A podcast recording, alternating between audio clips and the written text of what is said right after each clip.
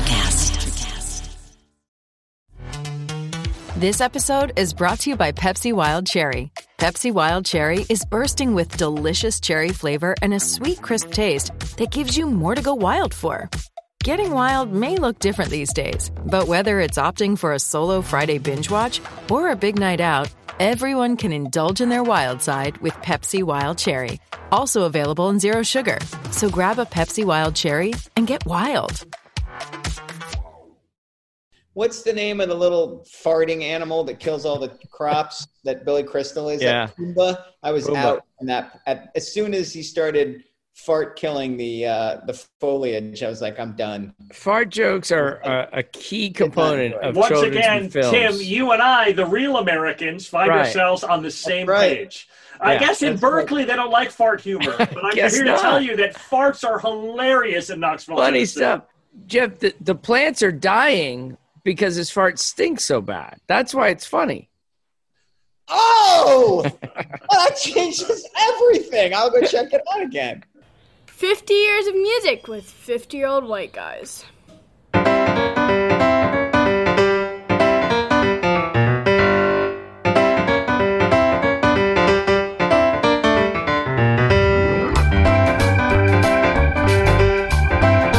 Fellas, how are you this evening? Welcome to 1997. Jeff, is Berkeley, California still intact? Yeah, we're actually experiencing a season.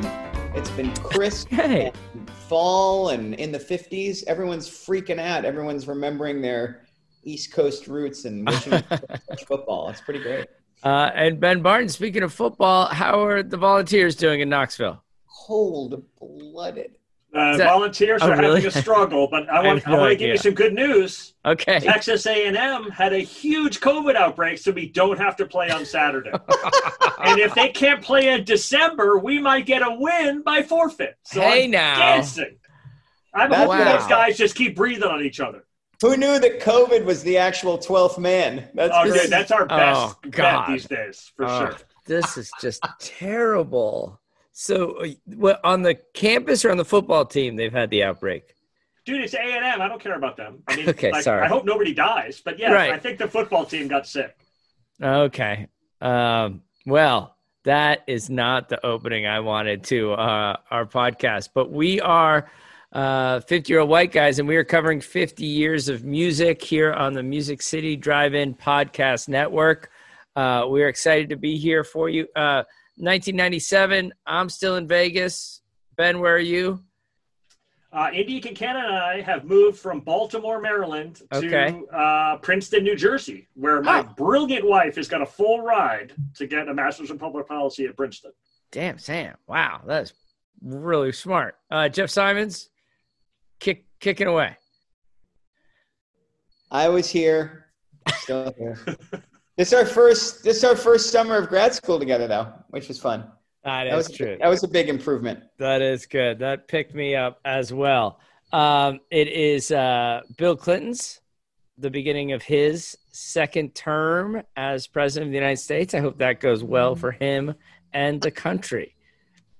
No distractions. No distractions. Just focus on the work. Yeah. He named someone Secretary of State in January 1997, and it was a big deal. Who was it? I can't remember. And it was a big deal because it was our first female Secretary of State. I love this heat, Timmy. I have no idea. Help us, brother. It was Madeleine Albright. Oh, should have gotten that one. That's weak. Well, you know what? Do you have any Olympics questions for Jeff? Not in 97, no. But I've got a Broadway question for the two of you. Oh, better yet. Which remarkably successful Broadway musical opens in 1997? No idea. Rent? It is. Oh. No, it is a Disney movie made into a musical. Lion King? Lion King is correct. Have either of you seen it? No. I saw the movie. I saw the movie once in the theater and hated it, and have never looked back ever. Never revisited any of it. Wow. I liked the movie, and I saw the live-action one. I'm sure you did too, right, Tim? Yeah, why were you so out on the movie? I thought it sucked. Scary? All the, like, most obvious, stupid Disney. Like, when what's the name of the little farting animal that kills all the crops that Billy Crystal is? Yeah. Like Pumbaa? I was out on that. As soon as he started fart killing the foliage, I was like, I'm done. Fart jokes are a key component of children's films. Once again, Tim, you and I, the real Americans, find ourselves on the same page. I guess in Berkeley they don't like fart humor, but I'm here to tell you that farts are hilarious in Knoxville. Funny stuff. And if I had wanted to engage in rich political dialogue, I would have been on board. Jeff, the plants are dying because his fart stinks so bad. That's why it's funny. Oh, that changes everything. I'll go check it out again. All right. All right. See if you guys can get this. I hate this movie. It was terribly, terribly long, but I love the outfits. Which movie wins Best Picture in 1997? The English Patient? There you go, Jeff Simons. We're back. Jeff. We're back. Let's go. All right, that's enough. Pretty good. I don't have a beef for that. Oh, really? Yeah. Can we have a timeout real quick? Yeah, sure. Are those new glasses? I know, dude. The Harry Caray. I was gonna say, does Harry Caray know you robbed his grave? These are great. Hey, Norm, you look like a hot dog. Well, I'm glad, Jeff Simon. Jeff Simons refuses to laugh at fart jokes, but making fun of kids in glasses. Woo! Oh, I just like I've never seen this before. You I know it's aggressive. Much smaller frames going. Those are big. I have several pairs of reading glasses. Okay. My students really appreciate these ones. They really like them. All right, let's get to the Grammy winner. Can we focus on Ben Barton's face? Because I'm really interested in what he thinks of this song. I'm surprised. I'm not surprised at the number one hit. I am surprised at the Grammy winner. Go ahead, Jeff. It's the Grammy winner. Sonny Came Home by Shawn Colvin.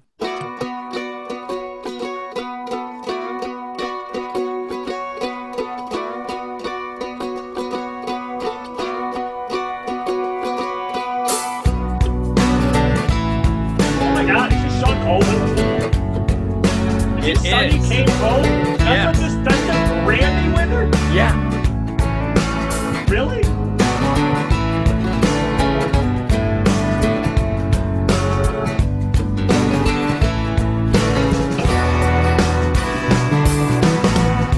Sonny came home to her favorite room. Sonny sat down in the kitchen. Opened a book and a box of tools. Sonny came home with a mission. She says days go by, I'm hypnotized, I'm walking on a wire, I close my eyes. All right, Ben Barton, what's your opinion of the song? So, Jeff will know this. Shawn Colvin came and played at Haverford when she was not famous at all, and she was so good. Oh, good. Really, really, really good. And Jeff Simons may not remember this. The closing song, her big number was Diamond in the Rough, which I still ride hard for. Such a spectacular song. Brilliantly written. And the solo acoustic version of that song is just, all-timer. It really, I had that on my short list for those years. Like, that was one of the songs of the years when we were in college. Oh, cool. To the point where, and hopefully Jeff doesn't know this, this was one of my go-to makeout songs for the ladies. Like, I'm sorry, Diamond in the Rough? Or Diamond in the Rough. I put Diamond in the Rough on, and I was explaining this to India later, and she was like, well, why would you choose that song? I was like, this is an explanation for why you're making out with Ben Barton. Your hope is that you've got a diamond in the rough. That's the best I can hope for. Like, that's my pitch to you, ladies, is I could be a diamond in the rough. It's obvious I'm probably coal, but just let's keep hope alive while we're there. There is a subtext here, ladies. You got to keep up with it. We saw her, and it was amazing. She puts out her first produced record with a whole band, and they re-record Diamond in the Rough as a band song, and it's borderline unlistenable. Like, God. It's so bad. And she's just crippled by her production and the record company. They saddle her with the wrong sound over and over and over again. This one's actually sort of, and then she puts out a cover album. You know what I mean? Like, they just keep making her do things that put her in a position not to succeed. Obviously, she got a Grammy, so maybe this is the position to see. But, I mean, when I saw her play live solo acoustic, and I mean, like, she could, like, in my opinion, she could have definitely had the career, one of these solo acoustic female careers, where she's still out playing right now, like the Indigo Girls, like where she's just still doing that. Somehow this like overproduced version of her really didn't play very well. Like, again, I imagine if I heard her play this song solo acoustic, I would be like, oh, I kind of like that. But as this version of it, I'm just not into it. So I saw this tour. And I actually saw the two exact kind of artists you're talking about on the same bill, because this is Shawn Colvin's, this is her hero moment. I can't believe it won the Grammy. I don't know how that happened. The Grammys continue to be a puzzle. What a puzzler. But I love this song because I saw her do it live, and live with a four-piece without it, you know, with her and a lead guitarist, bass, drums stripped down. It hit like a wallop. And I really enjoyed her set, even though there were moments when I wish it had been more intimate. Opening act that night, Patty Griffin. Oh, yeah. Before her first record is out, playing all those songs from Living with Ghosts, just like voice, guitar, and filling the whole room.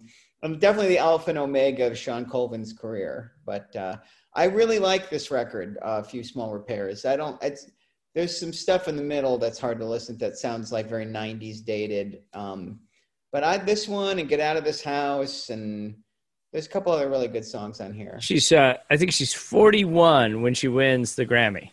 This whole record is about a terrible divorce that she had. Oh. And not to name a whole bunch of names, but I interviewed a guy a year later whose road manager was Shawn Colvin's ex-husband.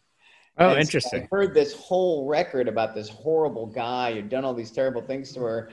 And then he was the guy I was emailing back and forth with to set up the interview. And awkward. He was, he was lovely to me, but it was definitely one of those like, hey, I know a lot more about you than you know about me moments. You know? Well, maybe he used it as a chance for growth. Let's hope so. It's the best Grammy song in a long time, yes? I mean, I think so. Good. I mean, listenable. Really listenable. Oh yeah, best since Don't Worry, Be Happy. Yep. All right, divorce becomes legal in Ireland. Excellent work by them.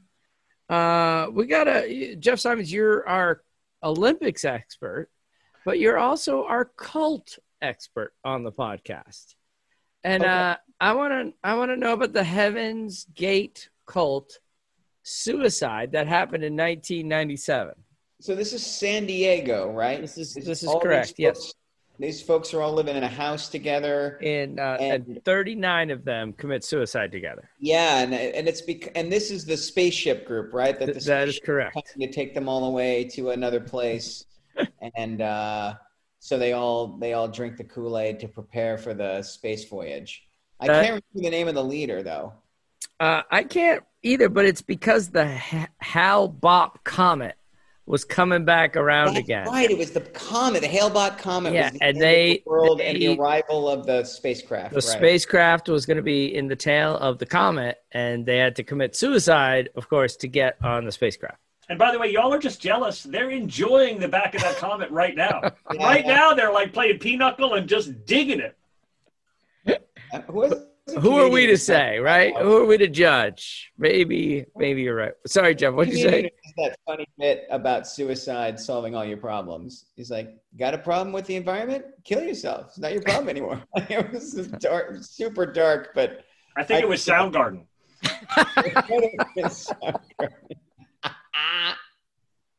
Too soon. Kyle's not even here to defend himself anymore. He's not. We haven't even introduced him. So, all right.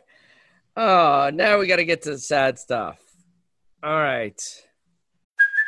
Hey, it's Kaylee Cuoco for Priceline. Ready to go to your happy place for a happy price? Well, why didn't you say so? Just download the Priceline app right now and save up to 60% on hotels. So whether it's Cousin Kevin's Kazoo Concert in Kansas City, go Kevin, or Becky's Bachelorette Bash in Bermuda, you never have to miss a trip ever again. So download the Priceline app today. Your savings are waiting. Go to your happy place for a happy price. Go to your happy price, Priceline. Life is hard, but finding a really great podcast makes the days go by so much easier. Hi, my name is Blue Tulisma. I'm a writer, an emotional intelligence coach, and the host of Humanize with Blue Tulisma, a podcast where we believe that when you humanize everyone in the room, a great conversation is almost guaranteed. Join us every week here on Electricast as me and my guest co-hosts unpack big topics and interview even bigger personalities with a sense of humor and a dash of mischief. If you're looking for a new best friend in your head, we've got you covered. Electricast. Princess Diana dies in a car crash. She's being chased by paparazzi, and she doesn't know that her driver is under the influence of both drugs and alcohol as he flees from the paparazzi. And she dies in that car crash. On my birthday.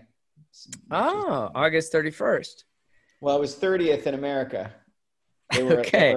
Ahead. It was late. It was early morning on the 31st. But... I see. Okay, nice try, Jeff. Good work. Trying to glom on to Princess Diana. Have a little respect. Perfectly nice birthday party until somebody said, hey, turn on the news. And then it was not such a nice birthday. Gosh, that's terrible. I couldn't go to my makeout song that night.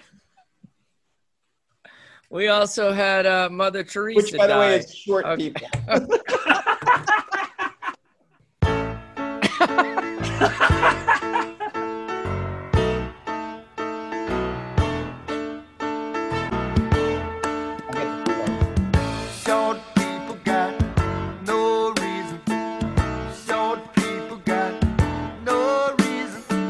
Enough. All right, Randy Newman. I was hoping you give us the little hands and little feet part. I like the peep, peep, peep. That's my favorite part, the voices. Little voices going peep, peep, peep. All right. That is so disturbing. And you totally buried my Mother Teresa story because she dies as well. Also on Jeff's birthday, no doubt. I'm sure he's globbing onto her. It's the number one hit. Candle in the Wind 97 by Elton John. Oh, this is one of the ones I hate. Goodbye, England's rose. May you ever grow in our hearts. You were the grace that placed yourself where lives were torn apart. All right, stop. Can you do this? I know we've had questions on this podcast before about the appropriateness of Natalie Cole digging up her dad's recordings and singing over them, or Eric Clapton singing about his son's tragic death. If you want to write and record a song about Princess Di, don't you have to write and record a song about Princess Di? You can't just take Marilyn Monroe's song and just put on a few new lyrics like England's Rose. Was she ever called England's Rose? That's just made up anyways. Now you're singing my tune, man. This is just a straight up cash grab. Yes. And Elton John definitely, I mean, bless his heart, as we would say in the South. Like, he wants to stay relevant, and this was certainly relevant, dude. You could not walk outside your room without having this huge hit. But it was brutal. And also, it was like, this was one of the songs by Elton John where I was like, like Tiny Dancer, Candle in the Wind. Like, it's on the list of things that I can kind of stand. But then he had to spoil this, too. He ruined it. Here's the part that's unforgivable. Like, you remember that all of the proceeds to the Candle in the Wind purchase of the single were going to the landmine relief organization. That awesome. Was Please tell me that's still true. Well. Uh-oh. The profits to the song "Candle in the Wind" 97 went to the but there's a B-side. he threw something about the way you look tonight on as the B-side, and all the profits of the sale of that song went into the pockets of Elton John. So that song was a huge hit too. Well, no, I mean, I'm saying it's the same record. The single sold, you don't remember this? It sold over 100 million copies. It supposedly raised $211 million for the charity, but it also raised $211 million for Elton John at the same time. But nobody bought it for the other song, Jeff Simons. He didn't donate the profits of the B-side. He only donated the profits of the B-side. But there are no profits to the B-side. This makes me like it better, by the way. Now I'm into it. I'm like, go Elton, get your cake, baby. Do it. Really, that part I just find so gross. Oh, come on. Those landmine guys, they can hop along to some other problem. Like, Elton needs that money. They probably lost at least half their limbs to the landmines. They'll be happy with half the money. For sure, see? Okay. Yeah, I find that part just so gross. That did not come up in Rocket Man, surprisingly, that little business. That little tidbit. Oh, that is depressing as heck. Yep. Now I'm all mad. Okay, in 1996, we didn't talk about this. Evander Holyfield fought Mike Tyson. My buddy Joe, Jeff, who you've met, begged me to put money on Holyfield, and I said, because I was living in Vegas and I could go bet on a boxing match, and he couldn't. And I said, I won't do that to you. And he's like, I'm sending the money right now, and I'm like, no. I'm saving you from losing $1,000. Turns out I was wrong. Holyfield won. Is this the ear-biting one? And yes. Then the rematch is 1997. Holyfield wins that as well, but it's not from a TKO. It's a DQ. What happens? Tyson bit his ear off.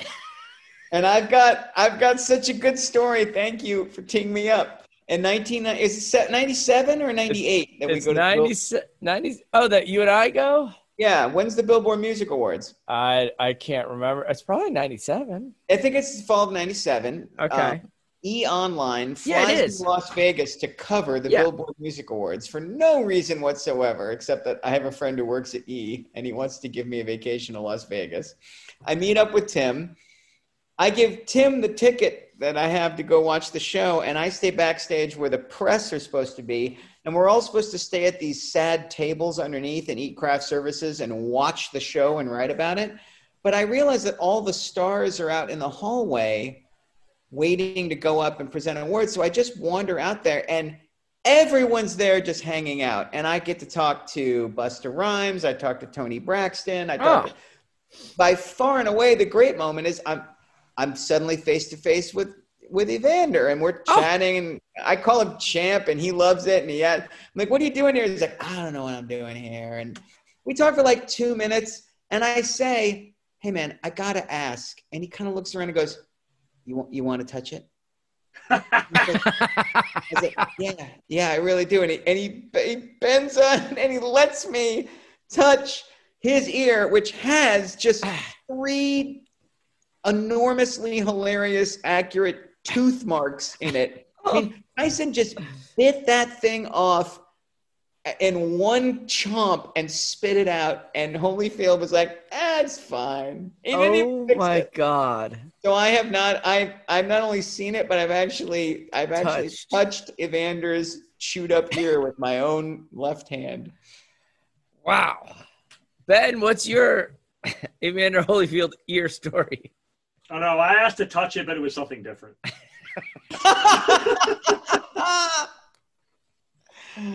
Oh, man. Unbelievable. That was one of those moments where, like, I was in Vegas, and you hear the news report. It's like, wait, what? What just happened? And yeah, it was crazy.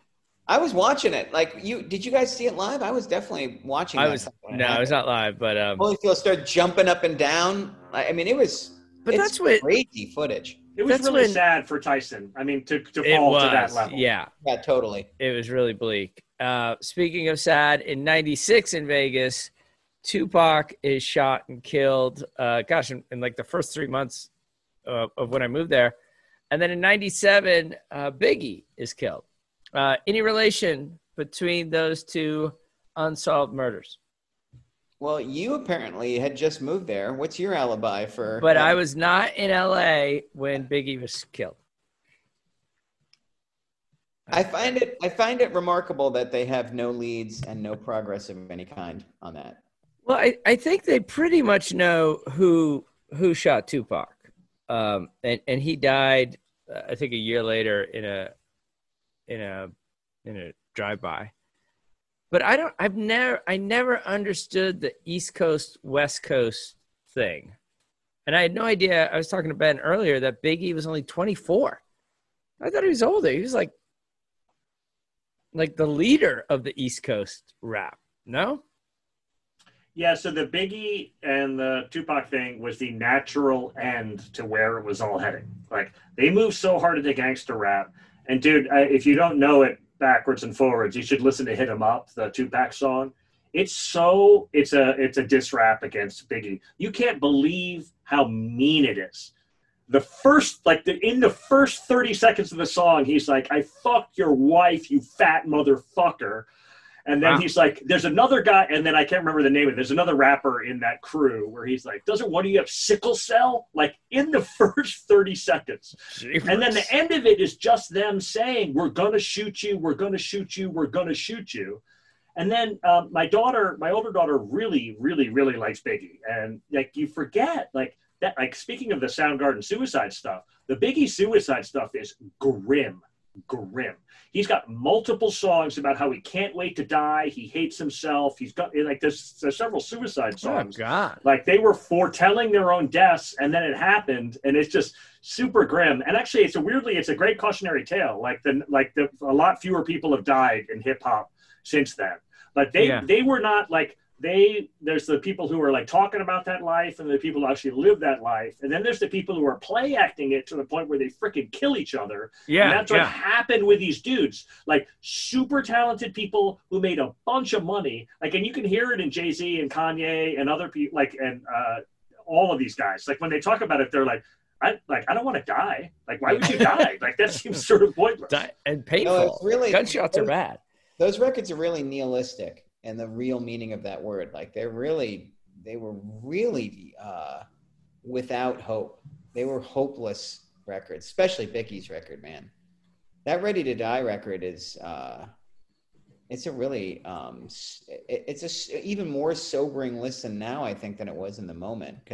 Although that being said, dude had bangers. I prefer, I mean, I'll just be frank. I'm an East Coast guy. I like him better than Tupac. Like, I could name 5 to 10 Biggie songs that I'm just like, oh, ride or die for that. They're bangers. All right. Hey, a new segment on the 50-year-old. Shit. A new segment. On 50 Years of Music with 50-year-old white guys. It's Welcome to the Vortex. Longtime listener, Kyle. Kyle, what's your last name? It's Caprista. Caprista. Yes, sir. And you are here because you take issue. Is that correct? Well, the funny thing is I was thinking about this, and I'm realizing your listeners may not know that there's an issue because the only time that this band has been mentioned was as a mid-tempo, an example of a mid-tempo song that people shouldn't want to listen to. But I know Jeff Simons. I go back with Jeff, so I know that Mr. Benjamin on this podcast does not like Soundgarden. Okay. And the thing is I am a rabid. I grew up on grunge was my first music. I was in 5th grade when 10. And Temple of the Dogs records came out, or when Pearl Jam's 10 came out. It was the first music that I liked because I was listening to like Young MC and New Kids. Bust a Move. Like yes, sir. So that was the first music that like made me stand up and take notice of like what's going on here. So, well, wait, Jeff, how do you know Kyle? So Kyle Caprista is a drummer extraordinaire in the Bay Area. He and I have been in the rhythm section for Megan Slankard and the Wreckage. Oh, sure. 17 years together. Kyle is tested with Rich Price. He's a killer session player. He's got dozens of credits, and he's now also the dynamic lead singer of a party band called Mercy and the Heartbeats, which is great name, Bay Area staple. And he's got good ears, and he's got good opinions, and he's good at being loud about them. So I just thought he was a natural guest for this. Wow, you made the trip from drummer to lead singer? Yes, sir. I like it. Yeah. Following the Eagles' path. It's very impressive. Right. Yeah, right. I wish I sang as well as Don Henley. It makes it a little bit easier when you sing that well. So, all right. Well, I had a student come up to me just this week, Kyle, talking about Soundgarden. And I'm like, how do you know Soundgarden? He's like, oh, they're so great. You know, do you know them? I'm like, I don't know how to tell you this, but I'm out on Soundgarden, kid. So he's going to love this segment. Go ahead. Defend Soundgarden. What am I missing? What are you missing about? Okay, here's what you guys are missing about Soundgarden.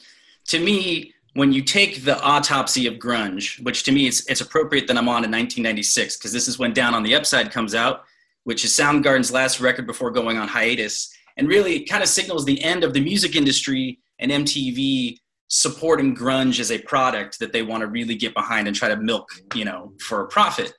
And so to me, there's a great book called Everybody Loves Our Town. It's an oral history of grunge. If people want to learn about the scene and how it came to be, it's a great read. But to me, looking back on it, Pearl Jam, Soundgarden, I look at those as the big two. You know, Alice in Chains, there was a big four, which is included Alice in Chains and Nirvana. But to me, Nirvana being short-lived, and the fact that Alice in Chains was basically a hair metal band until they got into heroin, just makes it tougher for that music to age well. And so to me, I look at Pearl Jam and Soundgarden as the two flag carriers for grunge music. Okay. And to me, grunge music was the reincarnation of 70s rock. And you had Pearl Jam, who to me took after The Who, The Kinks, Springsteen, and The Ramones. And then you had Soundgarden, which took after Led Zeppelin, Black Sabbath, Motorhead, and bands like that. Huh. And so to me, a band like Pearl Jam, it's not surprising that was the first band I really got into and loved, because they were much more accessible. Sure. When Super Unknown came out, I had that in my tape deck, and I used to walk around with my headphones on. It was the first record I ever listened to that scared me. It made me uncomfortable. It challenged my ear in a way that other records to that point hadn't, even though I love Pearl Jam, but 10 to me is a much easier listen. That's fair. And so to me, they're a band like they were the band that was using alternate tunings. They created soundscapes. They weren't afraid to be adventurous in that way. And to me, they were a lot like Zeppelin. They have big riffs. They're a four-piece, an amazing, unique drummer that really takes up and plays in a sonic space that not a lot of other drummers play that way. They had a bassist, Ben Shepherd, who wrote a lot of songs and played bass in a very melodic, not kind of typical bass player way. And when I heard that Ben was out on Soundgarden, I'm like, how can a guy who picked a song like Rain Song and who's a fan of, you know, the Rolling Stones, a band that would do songs like Moonlight Mile and stuff like that, that to me, that's what Soundgarden was channeling. Oh, wait, so hold on. What's the Soundgarden Rain Song? And don't say Black Hole Sun, because I've told you how I feel about that. No, they have songs like Suicide. They have a lot of slower songs that are alternate tunings, take up a lot of interesting sound space. They challenge your ear. I mean, to me, what you said about the Rain Song was totally correct. It's a song. It to me, it's a challenging song. It's a longer song. It's got an arc to it. And to me, like, I love Pearl Jam. And as they got later into their career, they started doing some stuff like that. But even then, they were doing, like, Neil Young's version of that. They weren't doing – there was nobody – pushing in that other kind of uncomfortable direction that for me, I really appreciate and like to be challenged in that way. What is their Islands in the Stream? What's their Islands in the Stream? Probably My Wave or Spoon Man would be your Islands in the Stream. Yeah, let's give a little My Wave right here. Yeah, let's although to be fair, yeah, there you go.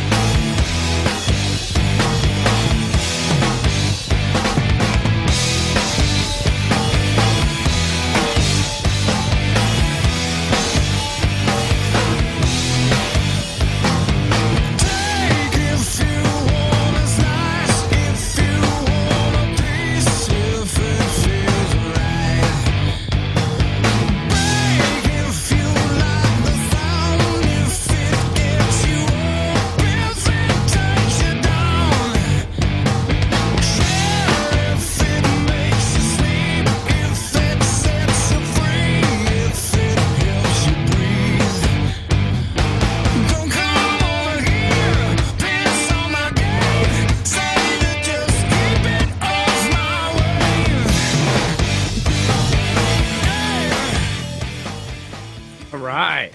Rockin'. 5-4 yeah. Time. So Kyle, the drummer in Soundgarden is great, and he's the future Pearl Jam drummer, and the drummer's great. So I can understand why if you were a drummer, you would be more into it.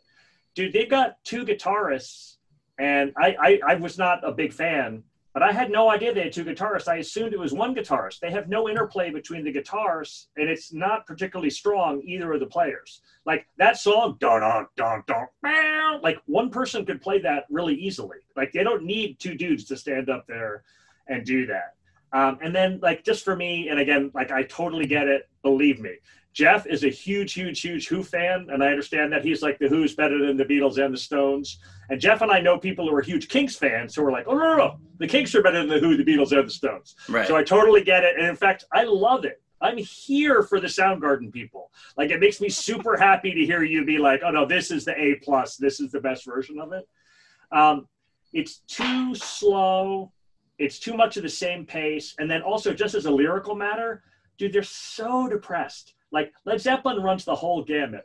My brother went to Berkeley College of Music for the summer, and he took a bunch of guitar classes. And my brother's a super extra smart guy, and is also a much better guitarist than I am.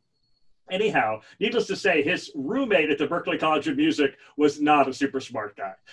He was a way better guitarist than either one of us. Anyhow, my brother's roommate, this is what he had to say about Led Zeppelin. He was like, I love Led Zeppelin. And my brother was like, why? And he's like, they got a song about everything. And my brother was like, really? He's like, yeah, you like Lord of the Rings? They got a song about that. Your girlfriend's a bitch? They got a song about that. You love your girlfriend? They got a song about that. And me and my brother were like, that's true. Like, really, they cover the whole waterfront. Just those three items. Yeah, totally. I was like, oh, look at that. They really do. They have, like, weird mysticism and bitches and lovable women. There you go. For me, Soundgarden, it was like, I mean, I was like, what's the Rain Song? And you were like Suicide. And I'm like, no. Sorry, friends. Like, that's not the Rain Song. That's not the same emotion. Wait, did you say like Suicide? They have a song called Like Suicide? They have multiple, dude, it's super grim. They have multiple, and it's really sad the poor guy killed himself. I mean, they have multiple songs that are about suicide. I mean, at least, I'm not an expert in it, but I put 25% of their catalog is about suicide. Yeah. Kyle? Well, the thing, what I wanted to ask was just the age difference, which isn't a great age difference, but the fact that, yeah, like, when I think about music and what the popular rock music was right before grunge was hair metal. And yeah, what I've always said was, I couldn't imagine myself being in Poison, but I could imagine myself being in Soundgarden. Right. Now, lyrical content aside, it's just a mood and a feeling that, and granted, I'm a huge Van Halen dude. Like, I love fun rock music, but the fact is, the time and the place that I was at when this music hit, right, was like, I'm not gonna be in a boy band. And I have not done cocaine yet. And I just can't imagine being in these hair metal bands and putting on makeup and primping my hair. But these dudes come out, they just look like they walked out of the rehearsal studio. They got flannels on, and it just hit for me in that way. And then later on, I came to more appreciate the 70s kind of rock, but I got into these bands first. So the fact that I do like Led Zeppelin, I got into Soundgarden first. So even though I realized that Soundgarden came after, for me, there's no way to put that genie back in the bottle. Mm. That's exactly why Tim got into Luther Vandross. Right. Fair. He could see himself as Luther, but he couldn't see himself as somebody else.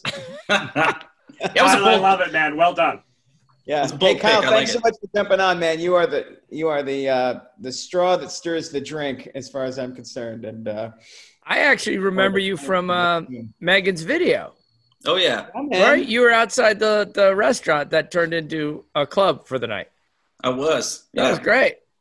Yeah, if you want to hear Kyle playing, check out records by Megan Slankard or Elliot Randall. Thanks, fellas. Man. Appreciate it. Yeah, we'll see you later. Well done, man. I'd love to get the Marty Stewart t-shirt on as well. Awesome. Gotta represent. All right. Thank you, Kyle. Good stuff. Still don't know about Soundgarden. I will give it a try. I will report back next week on how it all goes. But for right now, let's get to... I'm going to predict it doesn't go super well. Just saying. You're going to want more lightness of being than they're going to be willing to provide. Well, I was going to skip this based on time, but I as long as you say that, I was going to do an invitation to optimism tonight rather than an invitation to cynicism.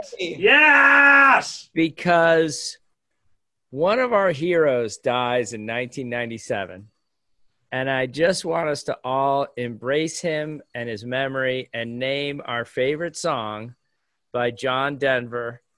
Ben Barton, you go first. It's optimism. Come on. Hold on. I'm going to try. All right. I really, really, really like the song Country Roads.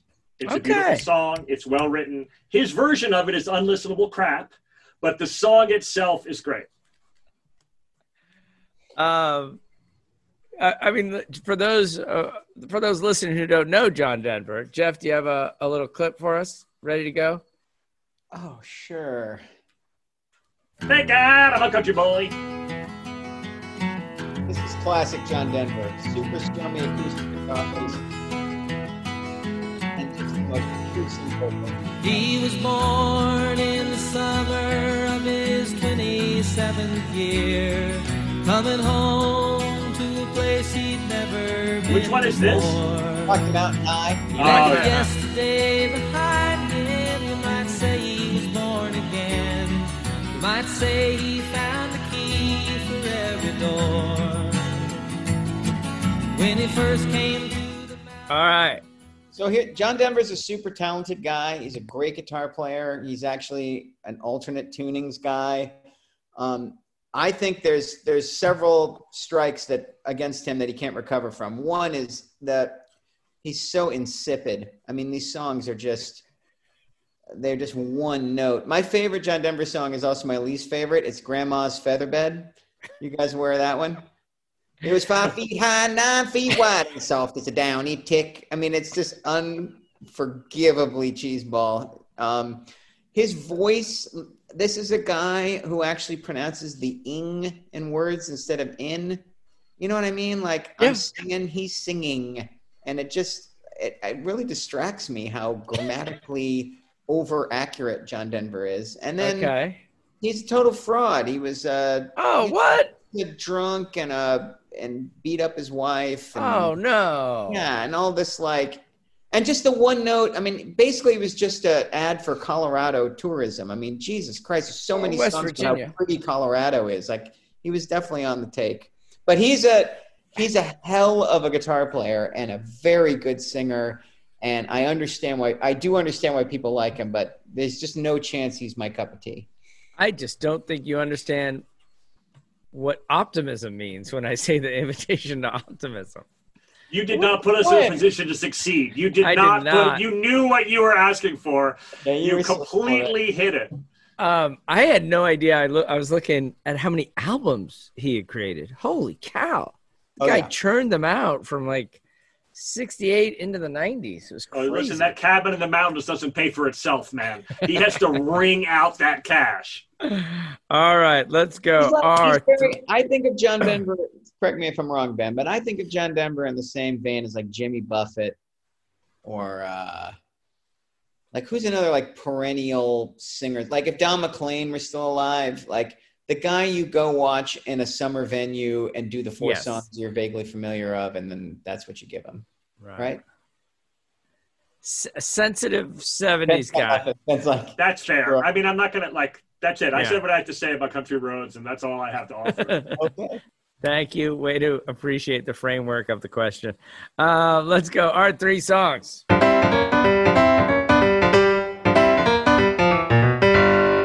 Our three songs. All right. So Art Alexakis was born 1962. And I'm not going to have to speculate about what a horrible, horrible childhood he has, because he writes an entire record about how miserable and unbearable his childhood is. He's 5 years old when his dad leaves him. He's 12 years old when his mom is hauled off to a mental institution. He's shipped around to various relatives all over the country. Okay. He his brother ODs on heroin when he's 12.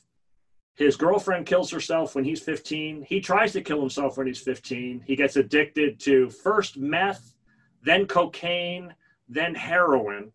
and he's just in and out of various homes, and it's just like, oh, he moves into the projects in LA. Like, it's brutal and grim. 89, he kicks drugs, and he's trying to make it as a musician. So he starts out in San Francisco, and he's in the cowpunk scene in San Francisco. So his first band, which is just awesome, is called The Easy Hoes. That's the name of his cowpunk band. And dude, I'm sad to report, although I don't remember seeing The Easy Hoes. I lived in San Francisco the summer of 1990, and I went to multiple cowpunk shows because I was really, really into Buck Naked and the Bare Bottom Boys. So this is a guy who appears buck naked.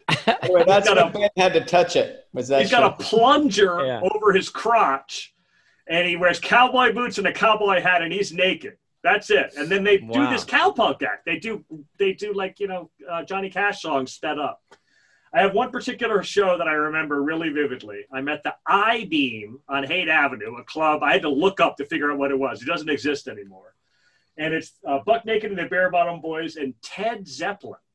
So Ted Zeppelin is a cover act in this cowpunk thing where they do half Ted Nugent, half Led Zeppelin covers. Jeff Simons, were they awesome? No question. They were awesome, man. I can't say how good Ted Zeppelin was. And this is pre-Indica Canon. I brought a date, and that night went swimmingly. Like, the Buck Naked Ted Zeppelin combo, I was just winning all the way home. Did not even have to break out the Shawn Colvin. No, for sure. So he's hanging out in San Francisco trying to make it. In 91, he, I can't remember, it's either his girlfriend or his wife at this time. She gets pregnant, and she's like, you're a loser. You're clean. At least you've got that going for you. I'm moving back to Portland where my parents are from. If you want to see your baby, come on up to Portland. So he moves up to Portland, takes out an ad, gets a drummer and a bassist, creates Everclear. And he puts out a self-released record that's bad, just bad.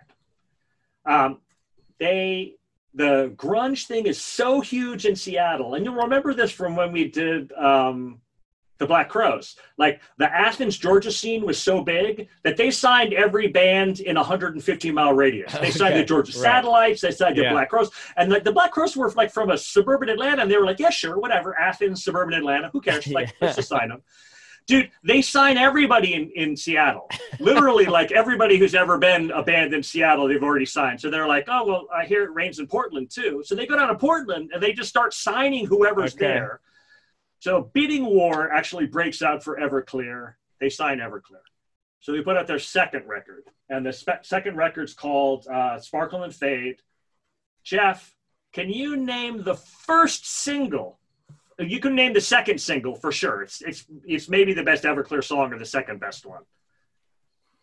Well, the second single is Santa Monica. I can't remember. Don't look at the screen. What's the first single? Can't remember. All right, so this is how confused they are. Santa Monica is an all-time rock song. Like, that is a perfect rock song. And I can't believe that the record company heard this stupid record and wasn't like, oh, there's only one good song on it. Because, by the way, there's only one good song on this record. And it's by a mile, Santa Monica. Instead, they put out the 2 minute and 24-second song, Heroin Girl. Ooh. That's an ode to how awesome it is to date girls who are on heroin. And the reason they put it out is because it's a horrible, really crappy Nirvana ripoff song. And they've actually signed them as a Nirvana ripoff band. So they're like, oh, we'll put out that Nirvana song. That'll be great. No radio play for that at all. So then they're like, oh, well, there's this other song, Santa Monica, maybe people like that. Gargantuan, massive hit. Nothing else on the record hits. The record is weirdly bad. And I went back and listened to it again today. There's some good songs on the record. Okay. Art Alexakis produces it himself, and that's the problem. It sounds terrible. Santa Monica sounds great. Everything else on that record is just like muddy and crappy sounding, very unimaginative. So he sits down to record his third record. They actually put it in the can October 96. They turn to the record company. The A&R guy at the record company is like, listen, dude, I'll put this record out for you if you want to be a one-hit wonder and never be heard from again. Like, this record sucks. Go back, re-record it. You've got a better record in you. Re-record all these songs. So Alexakakis is livid, super mad. They go back to Portland. I think they've been recording in LA or San Francisco. They go back to Portland. They're practicing in a warehouse. They get a new producer who's not him. They get Neil Avron, who, and Jeff, Neil Avron's claim to fame as a producer, according to him, is he records the guitar part first, then the drum part, then the bass part. Does that make a lot of sense for this record? Oh my God, yeah. Right? I mean, every and actually, song. Like, yeah. It actually makes sense for the record. The record is such a guitar-first record. The guitar's the melody and the rhythm, and then they build around the guitar, and it just works. Like, it won't always work, believe me. The next Everclear record I won't work for, and then every record after that I won't work for. But for this record, he just captures that sound perfectly. So the lead singer, the guitarist, the guy who writes all the song is just so mad. He cuts half of the material from what he turned into the record company, and he records a brand new record. And it's one of the rawest, most painful records I've ever heard. Like, the first song is So Much for the Afterglow. That's the name of the record. It's got a 45-second, minute-and-a-half Beach Boys thing where they're doing these beautiful harmonies, and then it comes into a breakup song, So Much for the Afterglow. This is a record that has a song about breaking up with your girlfriend. This is a song that has a record about your girlfriend dating somebody else and breaking your heart. This is a song that has a record about your mom getting hauled off to a mental institution. And then, most importantly, it has a song about your dad leaving you when you're 5 and beating your mom in front of you. Super apologetic. Jeff, if you could start at 2:26 for the third verse, which is like one of the most searing verses in rock music. Father of Mine by Everclear. Father of mine, tell me, where have you been? Yeah, I just closed my eyes and the world disappeared. Father of mine, tell me, how do you sleep with the children you abandoned and the wife I saw you be? I will never be saved. I will never be saved.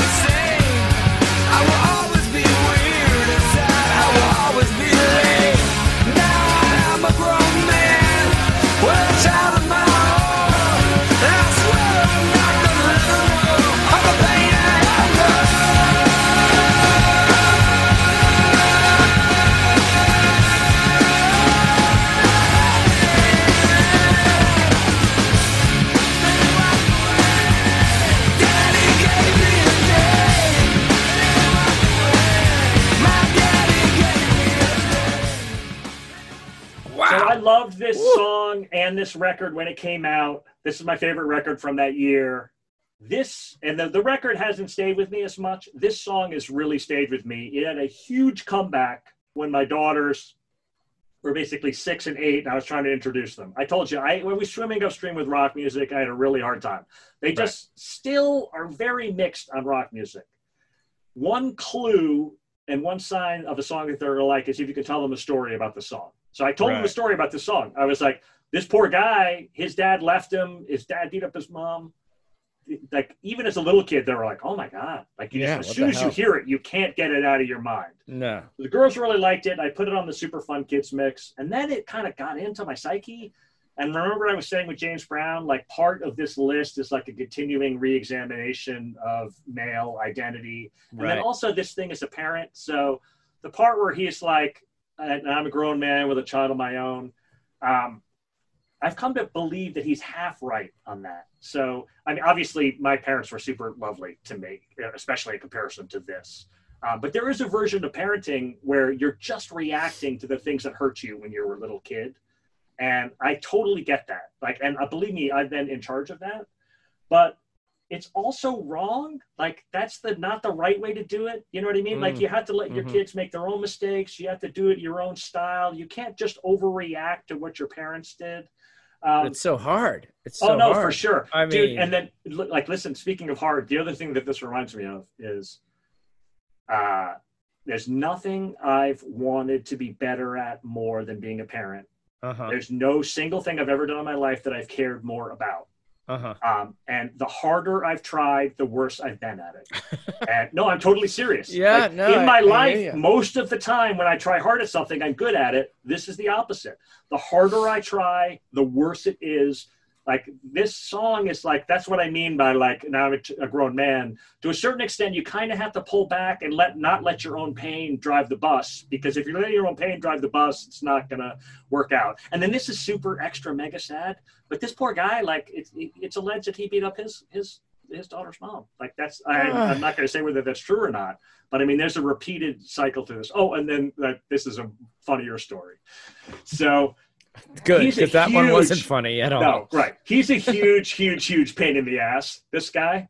And you can tell from the story and from the album that he's just he's just a real exacting person and a pain in the ass to deal with. The 20-year anniversary of this record, I was like, well, I consider this record a masterpiece. There must be a bunch of stories about it. There really aren't very many. There's an oral history of this album from the Willamette Weekly. Okay, so this is the free weekly paper that comes out in Portland. And he refuses to be interviewed for this, even though the producer and the drummer and the bassist and the original producer, who he fired, are all interviewed for it. So I'm like, why would this guy not talk to the Willamette Week? Well, dude, then you read through it. He was he's the most hated guy in Portland. He was voted most hated musician in Portland like seven years in a row in this stupid thing. They called him a carpetbagger. They were like, he's not representative of the real Portland. They buried this guy. So needless to say, he didn't talk to the Willamette Weekly. So here they are 20 years later, still killing him. It was so funny. And they actually went back. Part of the oral history is they got the original critic from the Willamette Weekly who was like, oh yeah, I interviewed him. He's a huge dickhead. And they just buried him again 20 years later. It would be like imagine who you had the worst interaction with 20 years ago, and they interviewed you and you got a chance to rebury the guy. Like, it's so good. Oh, I wanted it to be a happy ending. That was great. You're spot on, by the way. The other song on this record you have to listen to is I Will Buy You a New Life. That song is just equally That's the song to his mother? No, that's to his. Yeah. That's to his. To his baby mama. Yeah, here's the money that I brought you for paying the bills. I'll give a little more when I get paid again. Well, and he's talking about this other boyfriend. Money is the root of all that kills. They have never known, sir. They have never known the joys of a welfare Christmas. That sounds cutting. That's just brutal. It's great. I will always be weird inside. Oh yeah. So painful. So painful. Funny, that's a record where if it got under your skin, you couldn't let go of it. Because I had like an 8-month obsession with So Much for the Afterglow, and I don't have it anymore. But like in 98, 99, I played that record a lot. Me too. It really punched me in the gut.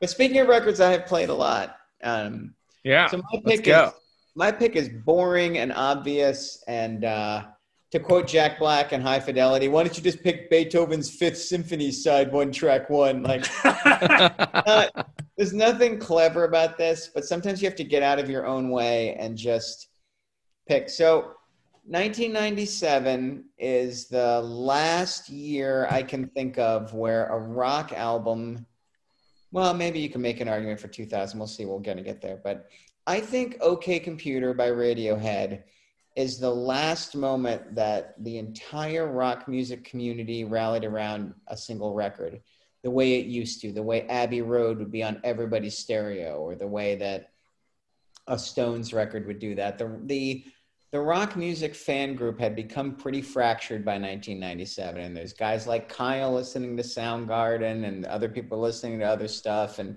there are very few records everyone can agree on anymore. Everyone's got a beef with something about somebody or some other.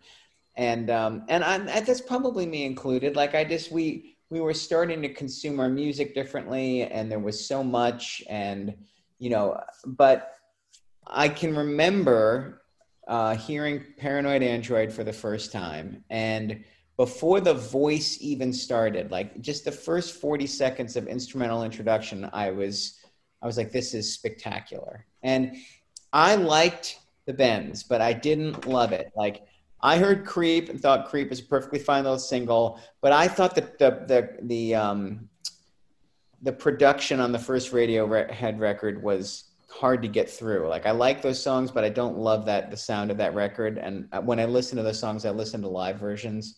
The Bends I thought was a really good record, but it didn't grab me the way it grabbed you, like Ben or other people. Like, I mean, I didn't dislike it and I liked it, but it wasn't like the record of the year for me. And OK Computer was like instantly a record. I was like, I'm going to buy this the day it comes out. And it was because I'd heard Paranoid Android as an advanced track. And then as I was talking to friends and talking about music, and OK Computer was the first thing everybody brought up. I was just like, have you heard OK Computer? And people were talking about it, and they had really hard opinions on it. They loved it or they didn't love it, but everybody couldn't stop listening to it.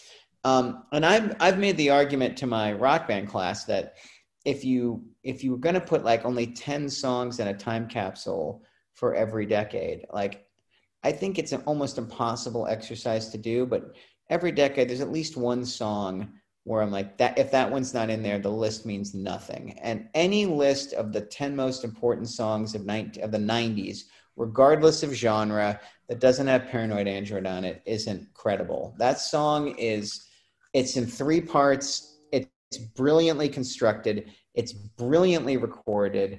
And very much so for the guitar solos. The two guitar solos on Paranoid Android, like, I fell in love with the electric guitar again. Like, I think they're so brilliantly inventive, and they're so squalling and chromatic and dissonant, but also incredibly beautiful at the same time. And this song has like all the great polyrhythmic drumming that we just heard in Father of Mine played on the rim instead of the head by Selway, and like the interplay between the guitars is so gorgeous. And give it up for Tom York. The lyrics are beautiful, and his voice is just all over the place. It's soaringly beautiful. It's viciously angry. They let themselves be beautiful, and they let themselves be ugly. Another example of just everything I love about rock music: the energy, the melody, the frustration, the rage, the sonic assault, the tension and release. Paranoid Android. Paranoid Android by Radiohead.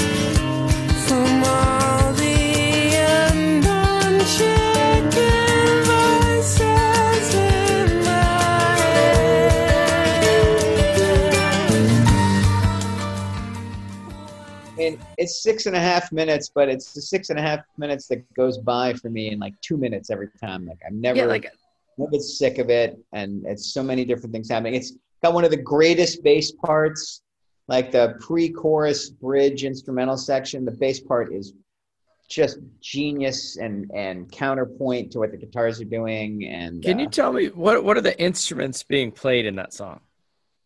Well, so that beginning is just bass, acoustic guitar, and drums, but then they bring in these wonderful old 70s synths, okay, several different kinds of electric guitars, all coming through different kinds of speakers and effects. But the other thing is, like, I've seen York play Paranoid Android solo acoustic, and it completely holds up as a composition. Just, it's a great song first, and then it's a great band performance second. A lot of people call this record the dark side of the moon of its generation, and I prefer this record so much to Dark Side of the Moon. I think it's so much better. And maybe it's just because Dark Side of the Moon came out when I was 5, and this one came out when I was not 5, and so it hit me like a freight train. But I've listened to this record too many times for me to be surprised by it anymore. But I think Paranoid Android is that band's crowning achievement, and one of the best rock and roll songs ever recorded. Wow. Yeah, it's a great song. The record is great. And also, I mean, so first of all, I've said before, I prefer the Bends. That being said, I recognize this as a big artistic statement and a leap forward. It's a super challenging record. It's got really weird songs on it. I mean, basically, the reason I prefer the Bends is it's got some songs on here that I don't even really like. I don't like the Tourist and No Surprises. I don't like the those slow ones don't hold up in comparison to the ones on the Bends. That being said, the record is amazing. My one recommendation would be Glastonbury, June 28th, 1997. I know Justin agree with me. Dude, just peak of their powers. And it's a blend of the Bends and this record. And you Say it again. It's Live at Glastonbury, June 1997. And it's one of those ones where, like on my iTunes, I'll have the bootleg and I'll have 3 or 4 songs. I have the entire album in order. And I'll sit down and listen to it in order. Like, just like if I'm in the mood, I'll just be like, I'll just listen to that entire show in order, which is not something that I do without CDs anymore. But I mean, it's that good. It's that good. Believe how good they are. Yep. So great. Just before fame makes life difficult for them, at the absolute height of their powers, they love all the early stuff. They're so in love with their new material. And they're headlining the Pyramid Stage at the biggest festival in their home country. In the world, And they just bring it. I mean, usually the stadium shows aren't the ones where bands are, like, at their peak, but Ben is so right. That Radiohead at Glastonbury has got to be one of the all-time great. And it was recorded for FM radio, so the sound is great. It's mixed really well. I just love it. And I will have a Radiohead song to come. I love Radiohead. I love this record. And this entire period, this entire Radiohead era is just amazing. They're the A+ band at this time. They're definitely the ones who are pushing the limits. Well, that is fascinating because I don't know what you've got ahead of you because this is it for me. Shut it down. No more Radiohead.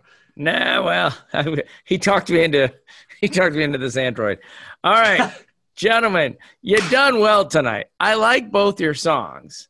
But you both have come up short because the best song from 1997 isn't one of your little 3-minute radio songs or one of your 6-minute like art rock songs.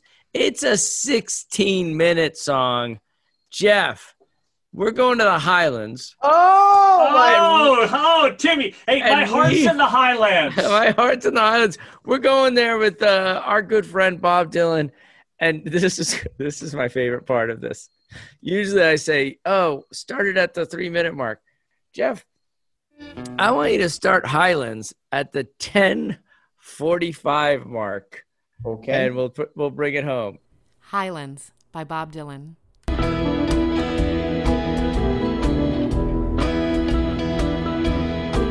Well, she says you just don't seem like you do. I said you're way wrong. She says, which ones have you read then? I said, read Erica John. She goes away for a minute, and I slide out of my chair.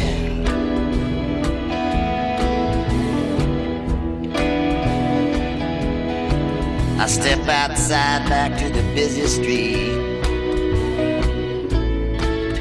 but nobody's going anywhere.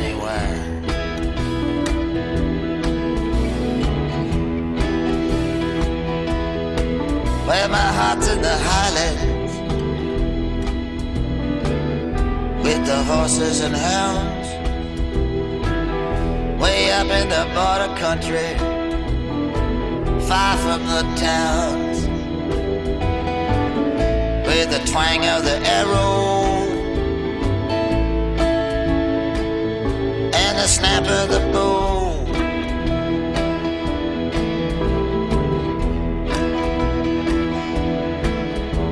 My heart's in the Highlands,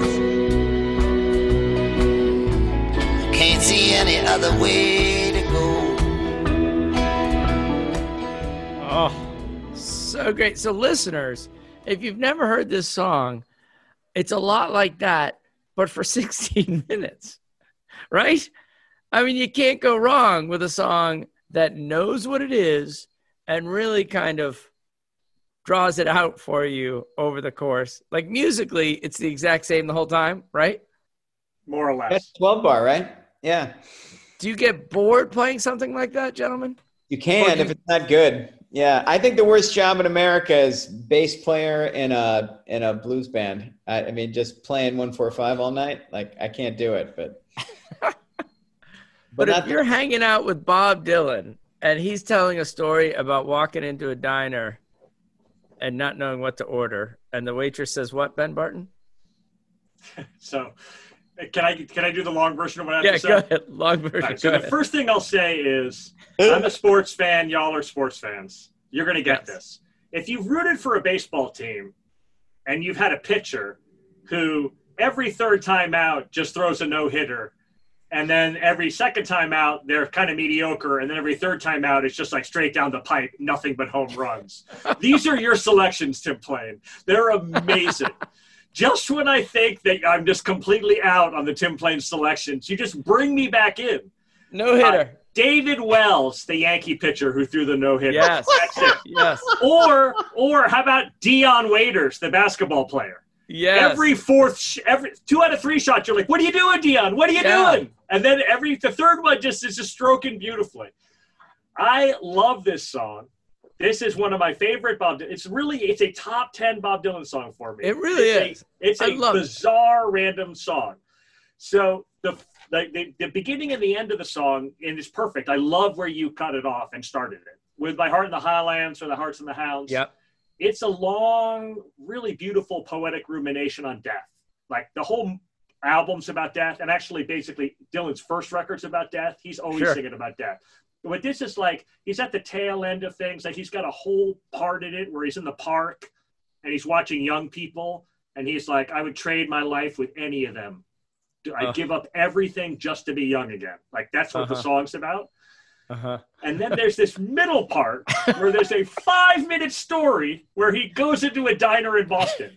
And he's like, there's nobody around. It must be a holiday. And then he sits down, and the woman comes over, and she's like, what do you want? And he's like, I don't know what I want. And she's like, I bet you want eggs. And he's like, that's a hard-boiled egg. He's like, that's right. That's what I want. Bring me some. And she's like, you picked the wrong time to come. We don't have them.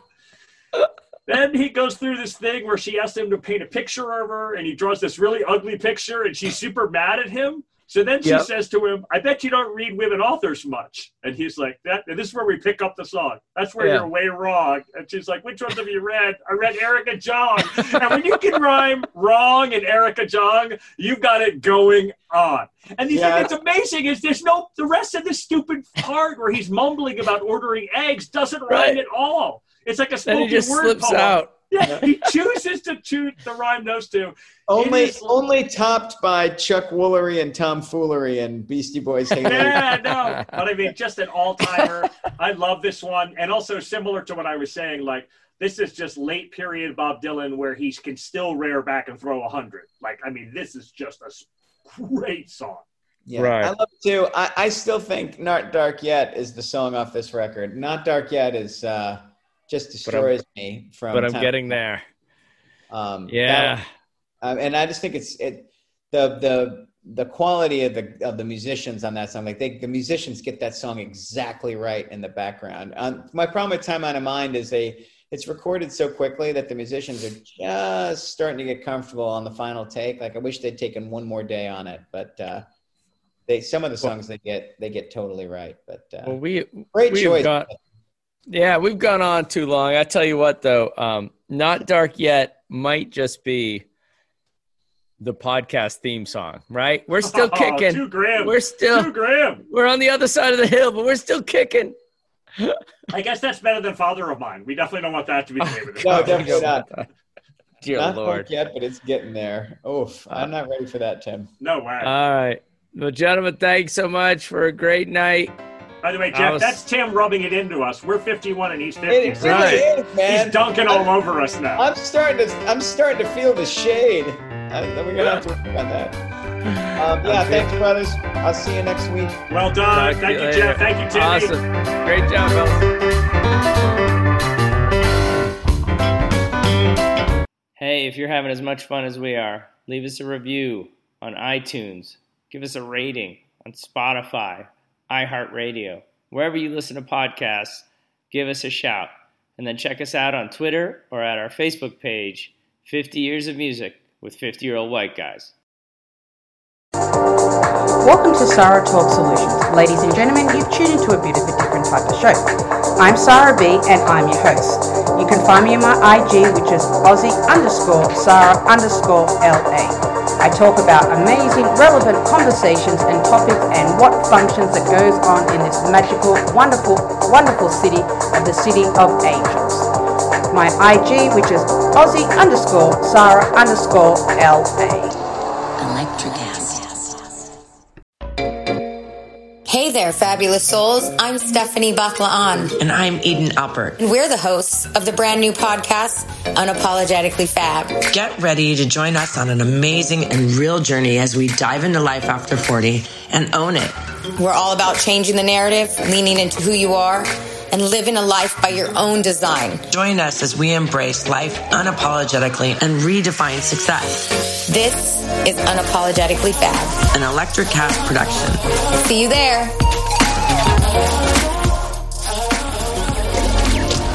Electric Cast.